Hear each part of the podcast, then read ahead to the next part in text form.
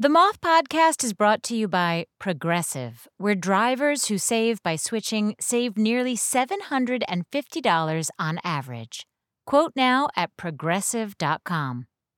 Progressive Casualty Insurance Company and Affiliates. National average 12 month savings of $744 by new customers surveyed who saved with Progressive between June 2022 and May 2023. Potential savings will vary. Calling all educators. Join the Moth this summer for the virtual Moth Teacher Institute.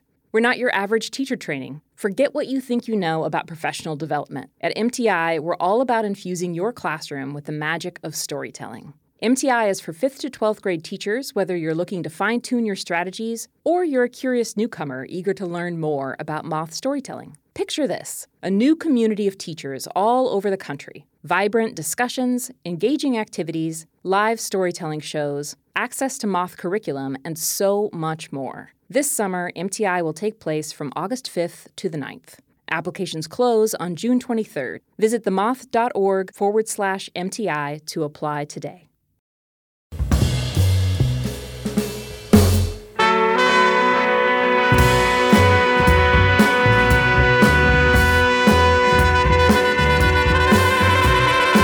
From PRX, this is the Moth Radio Hour. I'm Jay Allison, producer of this radio show, and this time, bravery. Stories of the moments you've trained for and moments that catch you off guard. We'll hear people rise to the occasion or make great sacrifices or just manage to keep on going. Our first story is from Les Strayhorn, who told this in Austin, Texas, at the Paramount Theater. Here's Les live at the Moth. So, I grew up in a segregated town, in a segregated county, in a segregated state in the South and Eastern North Carolina. I wondered um, to myself if I'd ever get off the farm because my dad was a farmer and my grandfather was a farmer. And so I thought, I'll be a farmer too. In 1965, I graduated from the last segregated eighth grade class in my county. About a few days later on Sunday, uh, at, I, we went to church, you know, as a family, like we always did. About halfway through the service, my father got up and told everyone that he had he was nominating me and my two cousins to be one of the, the first people, black people, to go to the all-white high school. Well, this was a surprise to me. he hadn't talked to me about it. But I did remember that we had a conversation. It was about desegregation and integration. Desegregation, he said, was a legal term. Integration, however, requires some personal sacrifice. You know, to be one of the first, we needed live bodies. And apparently, I was going to be one of those live bodies. My cousins and I all met at the bus stop, you know, together we were assigned the first seat on the bus, right across from the bus driver. I suppose we, it was because we, would have, we were going to feel a little safer, but I really didn't feel safe.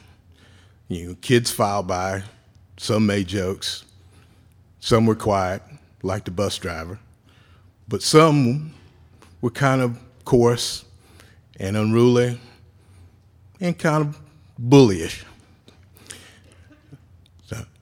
in the, uh, in the very back, uh, I'll call him Joe, and his cousins uh, used to insult us every day. It was a five mile bus ride.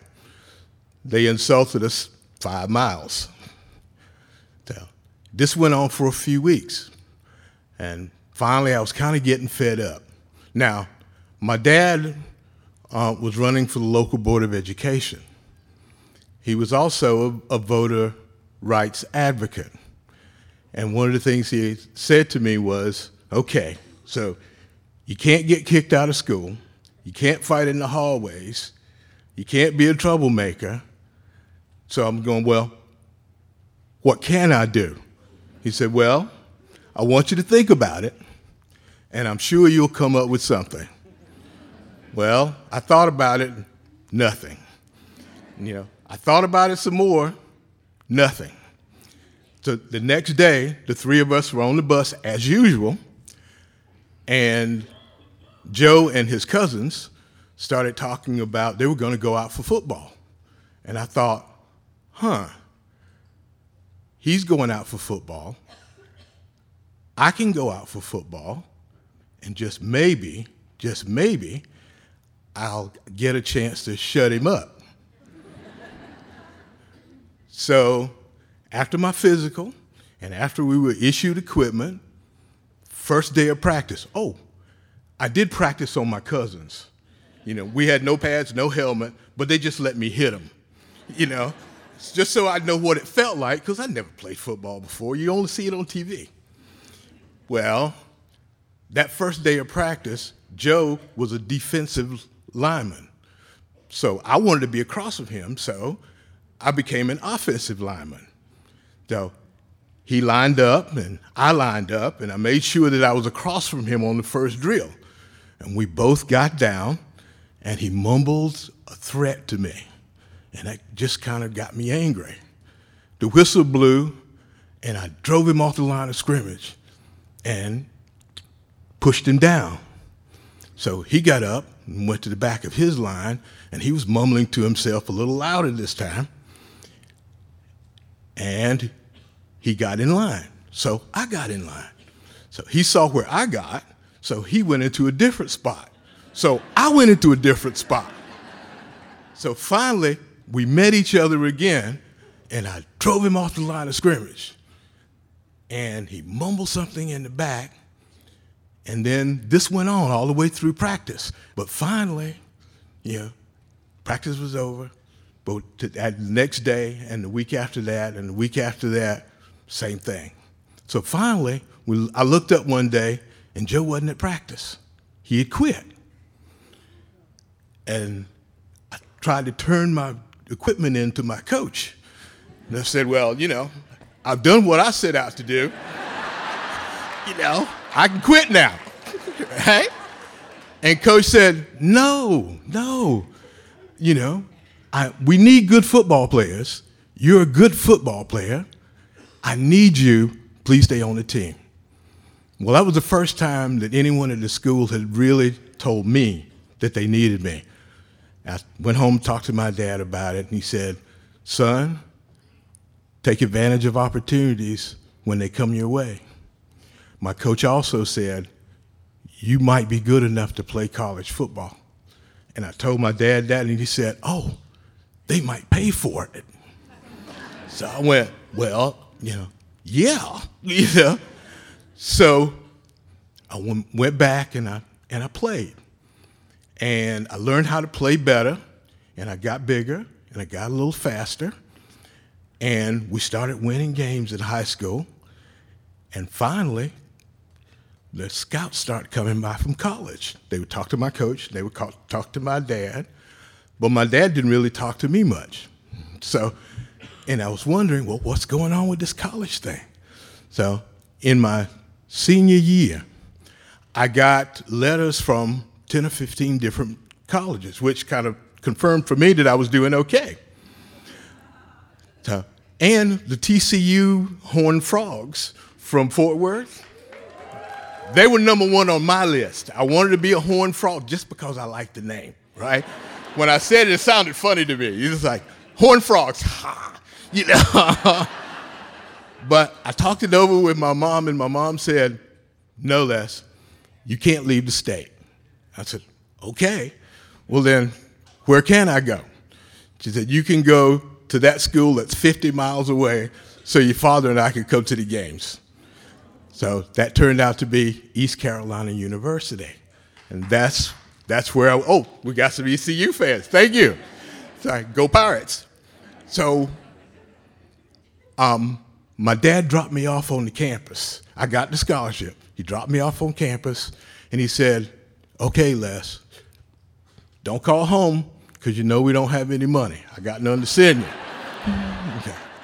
So if you run into trouble, go talk to your coach. And be brave. So I followed my dad's advice. My first year went well. So my junior year and my senior year, I started getting letters from professional football teams. And I had never thought about playing professional football before. It didn't seem like one of those possibilities for me because I'm a farm kid. I pick up 100 pound fertilizer sacks and throw them all day. In my senior year, however, I was told by my coach that I was going to be drafted. And I went, Well, who's going to draft me? He said, Well, the Dallas Cowboys. So, you know, in the last round, last round of the draft, then they had 17 rounds. I was like plus 352 or something, you know, on the list. Cornell Green came up to see me and said, You are going to be drafted because we're interested in you. We need you. He took me out to dinner, bought the best steak, most expensive steak on the menu, and that sealed the deal. I went, I'm a cowboy. so I'm off to Dallas. Um, so the Cowboys were the first time that I really had a, a team that was kind of like half and half. Half, it was like a, a little less than half black and half white. I didn't feel like a minority anymore. I kind of fit in. But I, I still didn't have that confidence, you know, that you need to be a professional football player. You know, my, I remember my first practice. You know, we're out in California at training camp.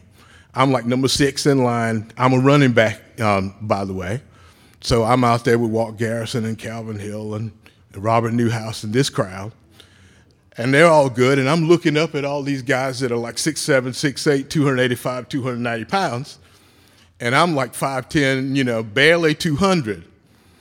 And I'm going, I'm not going to make it two days out here with these people. you know, but it didn't turn out that way. So what happened was when we actually started competing, I started thinking, maybe I can. I knew that I could make the team on a Monday after a Monday night football game with the Washington Redskins. Then they were the arch enemy, right? So we were both in contention for the NFC East championship. Um, and we, it was a close game. So it came right down to the wire. The Redskins won in Washington, 14 to 7. We only lost four games that year, and that was one of the four. Coach Landry, however, came by after every after everything was settled in the locker room, and he actually came by and said, "Les, you played a good game. You did well. You're going to get more playing time." At that point, I really felt like I belonged to the NFL.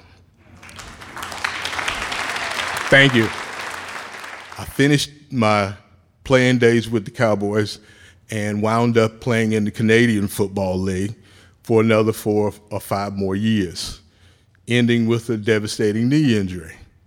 After it was all over, I kind of thought about the whole career, and I thought about my dad, and I also thought about Joe, because without the motivation that I found from Joe, I wouldn't have had my accidental football career.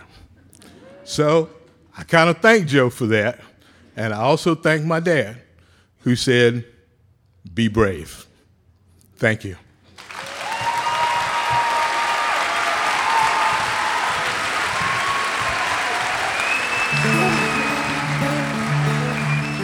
That was Les Strayhorn at the Paramount Theater in Austin, Texas. Since Les left professional football, he became a Brooklyn resident, where he lives happily as a retired social worker. You can find him taking walks with his wife of over 30 years. Les says that he passed his father's message of bravery on to his own daughters, and he says proudly that they take risks and follow their own paths. We asked all the storytellers in this hour what bravery means to them. Les said, Bravery is doing the thing that scares you, taking a deep breath and doing the hard thing for yourself. Nothing is more rewarding, confidence is your benefit.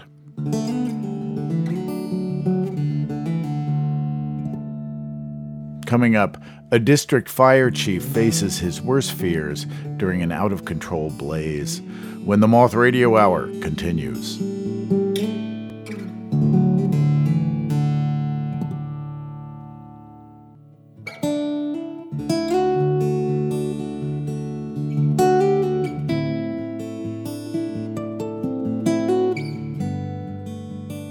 Moth Radio Hour is produced by Atlantic Public Media in Woods Hole, Massachusetts, and presented by PRX.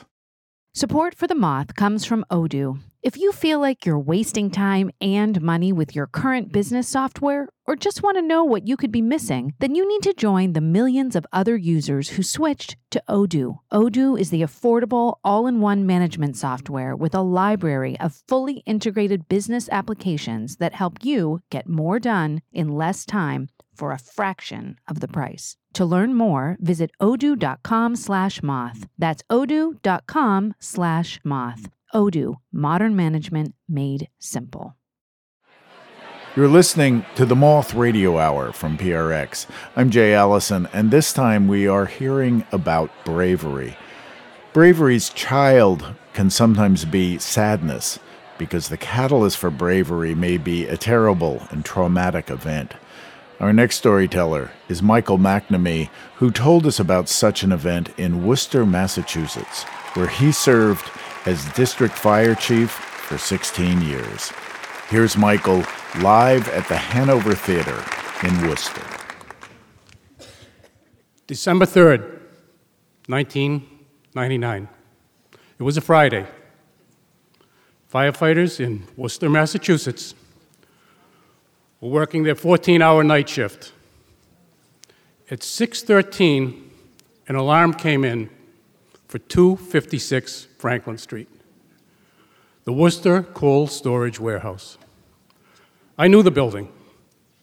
About a week before, I'd been driving by it with my wife, and I said, You see that building? It scares the hell out of me.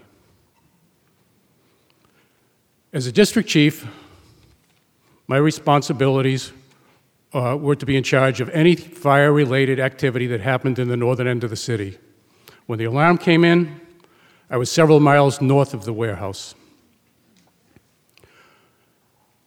The building itself was built around 1906. It was a 80 foot tall, uh, with 18 inch thick brick, solid brick walls that were designed to hold in the temperatures within that building, had limited egress and access with virtually no windows above the second floor.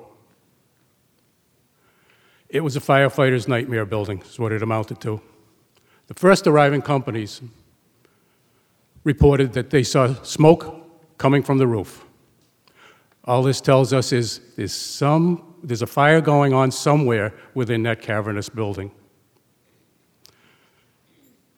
They quickly located it on the second floor, and it involved a fairly large area. The 25 firefighters already on the scene mounted an aggressive interior attack. When I arrived, I sized up the situation on the second floor, gave a couple of orders, called for a second alarm because we were going to need more help. That brought more companies to the scene. I immediately went upstairs above the fire to the floor above, traversed the whole floor, the fire had not yet gone up. We still had a chance at confining this thing. The conditions in the building were just lightly hazy. The central elevator shaft was acting like a chimney and taking most of the smoke up and out of the building. I returned back, passed, re- retraced my steps, went through a large area, then through a second large area, and then I found myself in a smaller area facing three doors. I just said, which way is out? I should have paid more attention on the way in. I tried the first door, passed through a room, got to a dead end, solid wall, no stairway at the end. Second door, same deal. I came back to the large area, stood there for a few seconds. The third door just didn't look right. And suddenly, I heard noise coming from the direction of the third door. the firefighters climbing the steel stairs. I headed toward the noise, passed through a narrow room, found a door at the end, went through and found myself in the stairwell, relieved. I returned to the first floor, and the attack was still going on. About 30 minutes into the operation, I looked up the stairwell through the haze, and suddenly, within three to five seconds tops, that entire stairwell, from the second floor up, charged with thick, acrid black smoke. Visibility on the upper floors dropped to zero. Now, my responsibilities as an incident commander is to coordinate the fireground activities at the scene and to provide the resources necessary to get the job done. Things were not going well. I called for a third alarm. We needed more help. Shortly after this, a radio message came across from, from our fire alarm. They reported that ho- homeless people had been living in the building. This changed everything. Now it went from a firefight and expanded to a search. Firefighters on the roof started a top down search. Firefighters on the lower floors worked from the bottom up. A short time later, I got a radio message from one of the crews working top down. They were lost, disoriented. They couldn't find their way back to the stairwell. I had, I had positioned myself at the base of the stairs. Just outside the stairwell, several firefighters were waiting for orders. It's a firefighter's nature when they hear a message like that that they're going to want to rush up those stairs and try to fix the problem. If that happened, things would have been reduced to chaos. There would have been no accountability, and there would have been, it wouldn't have been any way to track who was operating where. So I, start, I started to send teams up. The team radioed again from up above. We're two floors below the roof. Two floors below the roof. We don't know how many floors are in this building. It's windowless. It's a monster. You couldn't run outside and just count. So I ended up sending a team to the third floor, to the fourth floor, to the fifth floor. They were told to tie ropes off, to the, off of the railing in the stairway. They'd crawl on their hands and knees into the building and search, feeling in front of them and beside them as far as their arms would reach to see if they could feel our people. They would, they would do that until their low air alarms would sound. Then they'd reverse direction, follow the rope back out, go to the stairwell, and be replaced by another fresh team. In the meantime, we had constant communication, radio communication, with the lost firefighters. One radio message they sent, I could hear their low air alarms going off in the, in the background. That wasn't good. We didn't have a lot of time now. When that low air alarm goes off, you have two to three minutes of air left. And once out of air, nobody would be able to remain conscious for over a minute in that toxic atmosphere. Things were getting desperate. I told them to activate their pass alarms, devices that we wore that emitted a loud, ear piercing screech if a firefighter remained motionless for 45 seconds. They did that. The searches continued. They sent one more radio transmission. We answered them. When we called them again, no reply. The search searches continued. Several minutes later, another urgent message.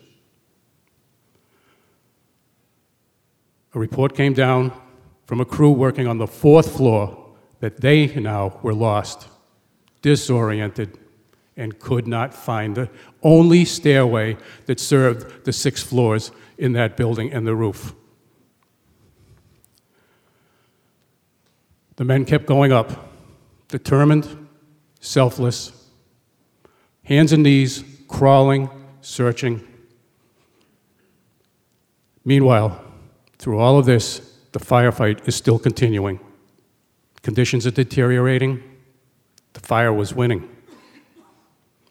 A lieutenant that was descending from, from up above, doing his search up above, reached the bottom of the stairs, plopped down on them, took off his helmet, his face piece. He looked up at me and said, Chief, I couldn't make the fourth floor. His gear was literally steaming from the intense heat that he'd just been exposed to. I physically took a step back and took a full minute to contemplate the next move. I could not let myself become emotional.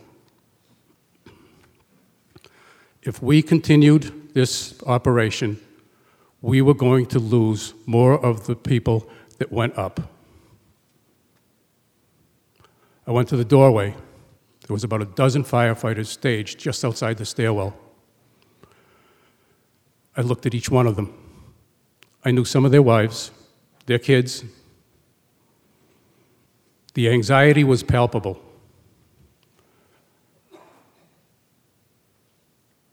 I thought hard, then said, That's it.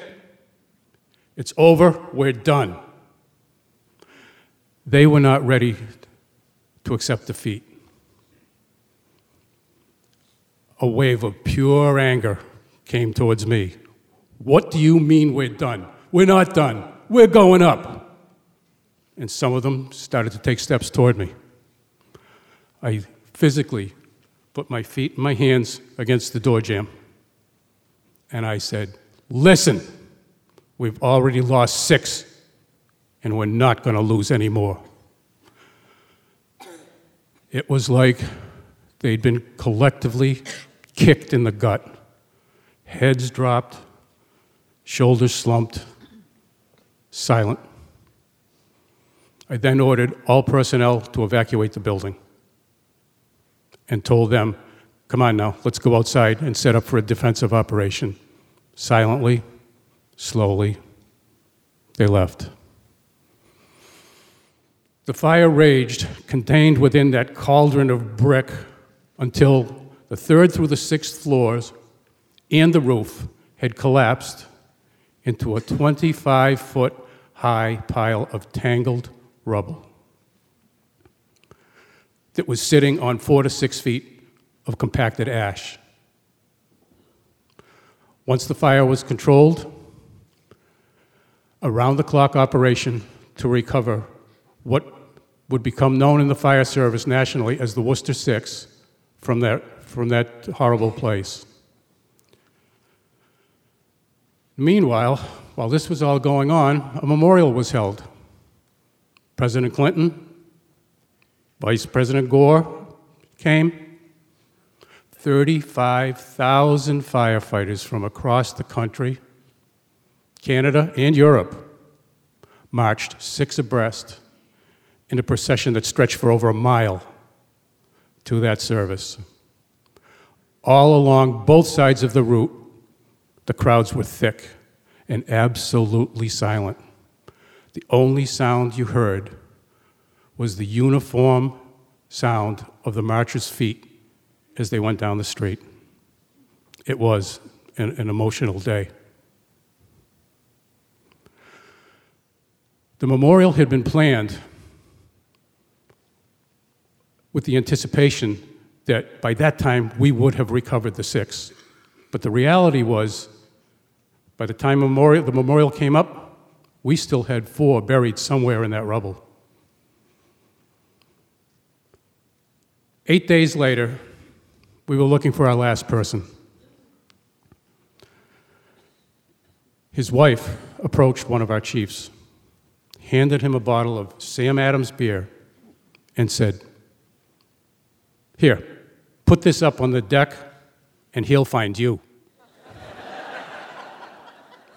well, we, we did it, and a short time later, we found him.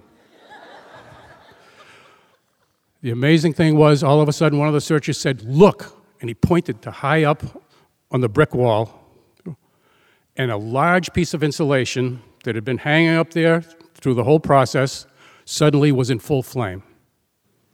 The fire was out, it had been out for days. And this thing just spontaneously ignited for a reason we can't explain. We had a ritual that we followed when we were removing one of our found firefighters from the deck, which is what that level became known as.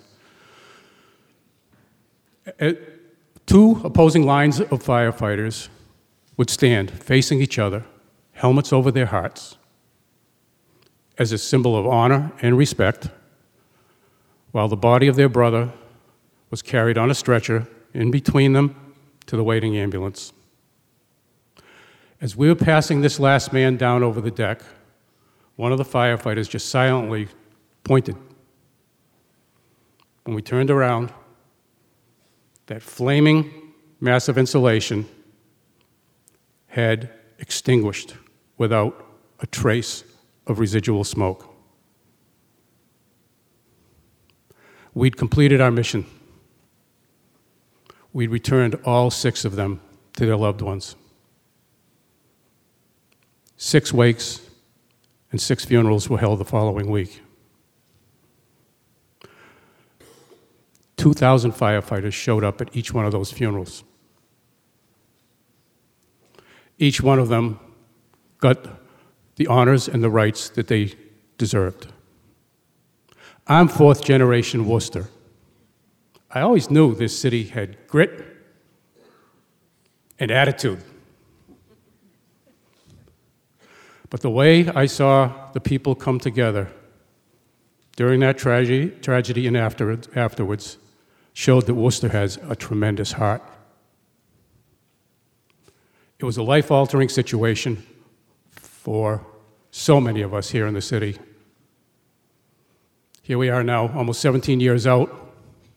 We have moved forward, but Worcester will never forget.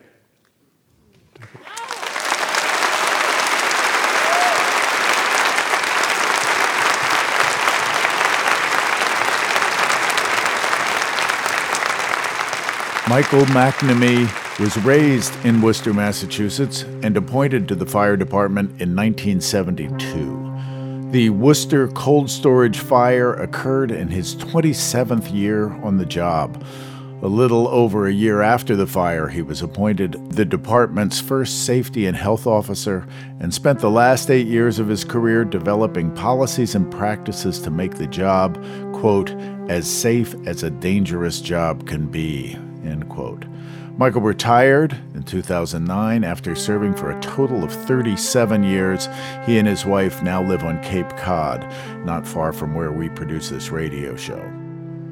When we asked him about his definition of bravery, Michael said, Bravery and hero, I believe, are tossed around too casually these days. We are trained to do the job that we do. When your efforts are successful, you're a hero. But Despite the same effort, if it doesn't turn out as you hoped, you are a, yeah, I was there.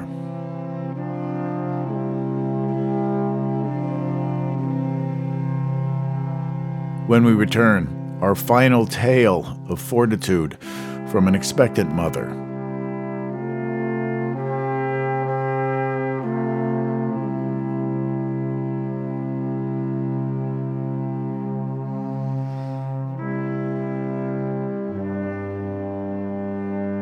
Moth Radio Hour is produced by Atlantic Public Media in Woods Hole, Massachusetts, and presented by PRX. You're listening to the Moth Radio Hour from PRX. I'm Jay Allison, producer of this show. This hour, we're hearing about courage, and our final storyteller is Robin Utz. Robin told this story live in Boston, where we partner with public radio station WGBH. Here's Robin at the Wilbur Theater.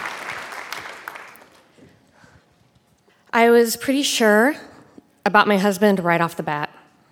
When I met him, I loved how he talked about the things that he loved, so much. He would have me come over to his apartment and we'd watch Soul Train YouTube clips until late in the evening, and he would look at me with these adoring eyes and say, It's the happiest place on earth. And I was like, It really is. it took me no time to know I wanted to spend the rest of my life with him, and it took pretty much no time to realize I wanted to have a child with him. And the happily ever after has been easy. We're still as in love today as we've ever been, but the child part has not been so easy. It was after four years of trying, two rounds of in vitro, three frozen transfers from those in vitros, and a miscarriage that we finally got pregnant with our daughter, Grace Pearl. And we were just ecstatic. The pregnancy went like a breeze. And before we knew it, we were at the anatomy scan, which happens a little over halfway through the pregnancy. And I could not wait. I wanted that profile shot. You know, you get the little like side profile that everybody thinks about with an ultrasound. And Jim wanted to see it too, so he came to the appointment with me. And we were having a nice time. We were just chattering about where we were going to get lunch. And it took me a little bit to notice that the ultrasound technician, Nicole, was not saying a lot. She was kind of making concerned noises, and she goes, There's not a lot of amniotic fluid. I want you to roll on your side, and I'm going to go talk to the doctor. So I do that, hoping that it'll prompt Grace to move to a better position. And she comes back and tries to scan again, and no change. Grace has not moved. And she says, There's no amniotic fluid. And I'm sorry, I know that's not what you don't want to hear. And I'm like, It's not? Okay. All right. So she leads us down the hallway to go talk to the doctor, and I Google. Google, you know, second trimester, no amniotic fluid, and what stares me back in the face is 80 to 90% fatal. And I'm like, shit. It does not improve when we get into the doctor's office. There is a waiting room in the you know, doctor's office that is full of newborn pictures that my doctor has just delivered, most of them featuring her, and they're all smiling. And she comes in, not smiling, and introduces herself to Jim, my husband, as Jen. And I'm like, shit. Not Dr. Meyer, Jen. That's not a good sign. She explains the following Our daughter's kidneys are huge, they're full of fluid filled cysts. Basically, they're not working. And the way that babies work when they're in the womb is amniotic fluid travels through the kidneys and is urinated out, goes through, it is swallowed by them, and it cycles. And without that cycling, their lungs will never develop. They can't breathe. She explains that the prognosis is not good, and we burst into tears. To confirm this, she has scheduled an emergency second ultrasound an hour later, also in this hospital. And for now, she lets us leave out a side door so we don't have to go through the waiting room full of expectant mothers with their full bellies for all of our sakes. I walk past a half eaten birthday cake on the way out. We get outside, and it is an unusually warm November day, and people are milling everywhere. And I cannot believe the earth has not stopped taking their lives with it, just stopped in place. And I can't even stop.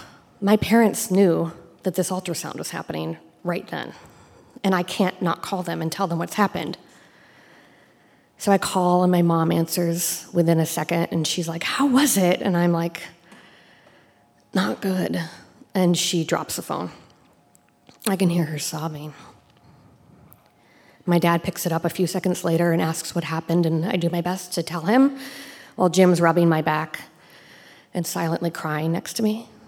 And my dad asks if he can be there with us for the second ultrasound, and we agree. And that's where we meet him in the waiting room for the second ultrasound. He gives us each huge hugs and makes jokes about the reading material, and I'm so grateful he's there. dad jokes and all. And soon we're taken back for the second ultrasound, and it's about two hours of detailed pictures of our daughter. She shows us the kidneys and the little black dots on them, which are the fluid filled cysts. And she shows, shows us that there's no black background, which is what amniotic fluid is. So there is not going to be that profile picture. The doctor comes in and introduces herself as Dr. Gray, and my dad goes, like Grey's Anatomy. And I'm like, I don't think he's ever seen that show. I just loved that he was being humorous in that moment, and she asks what we know. So we explain what we've heard so far, and she said, That's right. There are two outcomes for your daughter. She'll either be stillborn, having been crushed to death by your body because there's no amniotic fluid, or she will be born and the wheels will come off. I remember that phrasing the wheels will come off. Without working lungs, she'll never survive and she'll die within minutes, hopefully in my arms. My dad thought to ask, What are the odds for a baby like this? And she looked at him and said, None. And she looks at me and says, Your baby would be the first if she made it. She then starts to explain the laws around abortion in the state of Missouri, where I live. She says that you have to first sign consents, which aren't always easy to schedule because only certain people can allow you to sign them with them. Then you have to wait 72 hours, I guess, to consider what you're doing. You also can't have an abortion after 21 weeks, six days. I'm 20 weeks and six days when this happens and there's an upcoming weekend and a Thanksgiving holiday. So we have no time to think about it.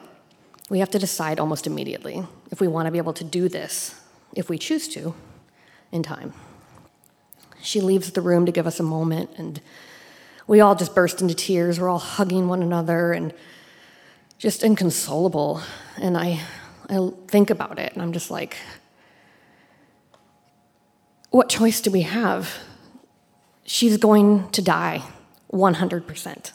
And if we don't terminate this pregnancy, she will suffer 100%. And I look at Jim and I'm like, we have to terminate, right? And he's like, of course we do. Even my dad, who is raised Catholic, agrees it would be cruel to do anything else. The doctor comes back in and we tell her we've made our decision, and she says, I didn't want to sway you, but your risk would go up seven times if you didn't do this now. And that's just the risk of being pregnant. She explains that they will have somebody call us as soon as possible to get the signed consents scheduled because we're so short on time. And we're lucky to be able to get in the very next day. Jim and I go to a facility where a doctor in scrubs meets us and takes us back to a conference room. And there are papers laid out before I can even look at them, she pauses us and she says, These are state mandated forms. They're not medical. They contain judgmental language that is designed to make you feel bad. It is not how we feel about you. I look down and I'm asked to, be, to sign saying that I have been offered to hear my daughter's heartbeat. I listen to my daughter's heartbeat on a home Doppler every other day. I have a recording on my phone. We're asked if we had been offered to hear or to see an ultrasound. I'd had three hours of ultrasounds just the day before. And I also had asked for extra ultrasounds because I wanted to see her anytime I could. Then I open a packet, and on the very first page, in bold, indented letters, it says, Human life starts at conception. You are ending a separate, unique human life. And my grief was interrupted by outrage. Nowhere in this documentation was how much Grace would suffer. None of it talked about the increased risks to my health. It was all just biased on one side. I wanted to light them on fire, but I signed them. I had to. And that started the 72 hour clock. That was the longest time in my life. It was a slow marching through time where my friends seamlessly cleared their calendars to invite me over to do jigsaw puzzles and drink tea with them. My parents came over and they removed every stitch of baby clothing and items out of our home. I took pregnancy approved sleeping pills. I hugged Jim harder than I thought possible and hoped we could just meld into one person. I cried and cried and cried. And the night before the termination, I asked Jim how he wanted to say goodbye to Grace. While I thought about this, I thought about how sure I was about my decision. I knew other people might make a different choice than I did. And there was a part of me that wanted to give birth to her and hold her. But I couldn't imagine doing anything but what we were doing because it felt cruel to do anything different. It was so definitive. And I never thought I would have an abortion, but I've never needed to think about it. Jim said he wanted to have a dance party for her. Our own little soul train. And he made a playlist of songs he'd always wanted her to hear and always wanted to teach her about. And so, in our pajamas, late at night, in our living room lit by candles, we danced with Grace. We played Riot Grrrl music and some Rolling Stones and laughed at let's spend the night together because we'd always thought it would have a little different meaning with a newborn. And when Mick Jagger sang, Baby, I patted my little baby bump and we sang at it. And we slow danced to Sitting on the Dock of the Bay, which Jim has always said is a perfect song, just the way that it is. We had to be at the hospital at five in the morning the next day. And in the operating room, as the pre anesthesia cocktail hit me, I looked at my doctor in the corner and I, I was like, I need you to know that I love my daughter. I'm doing this because I love my daughter. The nurse rubbed my arms, and I was gently turned and laid back on the operating table, and they put my headphones in. They had told me I wouldn't be asleep. And so we played Grace's playlist. And that's how we said goodbye to her. I'm pregnant again.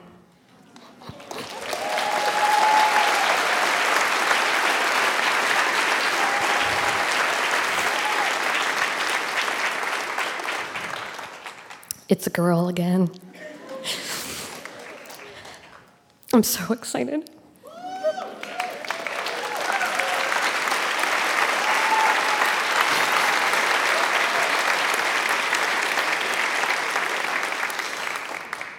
I can't wait to see what she's like and to teach her things. I can't wait to hold her hands while she's learning to walk and to braid her hair and to teach her about one of my favorite songs, Harvest Moon. I really want her to grow up in a world where she's valued, where her humanity and dignity and her ability to make the best decisions for herself are respected. Thank you.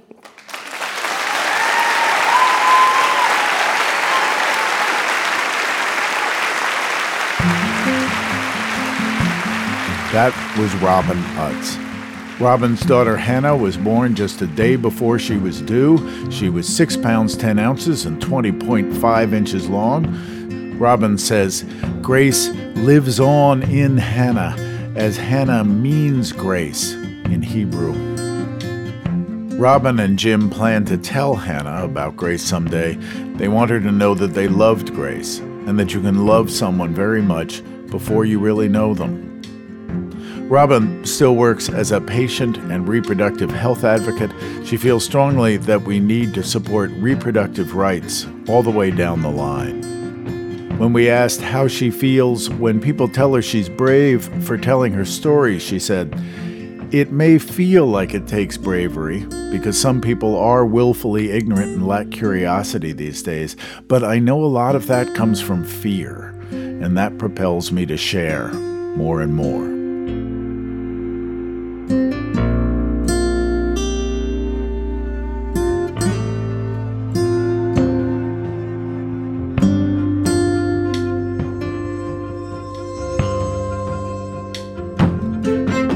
Stories in this hour have been about bravery, but there's bravery in every moth story the courageous act of getting on stage and telling about the vulnerabilities at your core. If you feel like attempting that act of bravery, you can tell us about your story by recording a very short version right on our website, themoth.org. That's it for this episode. We hope you'll join us next time, and that's the story from The Moth.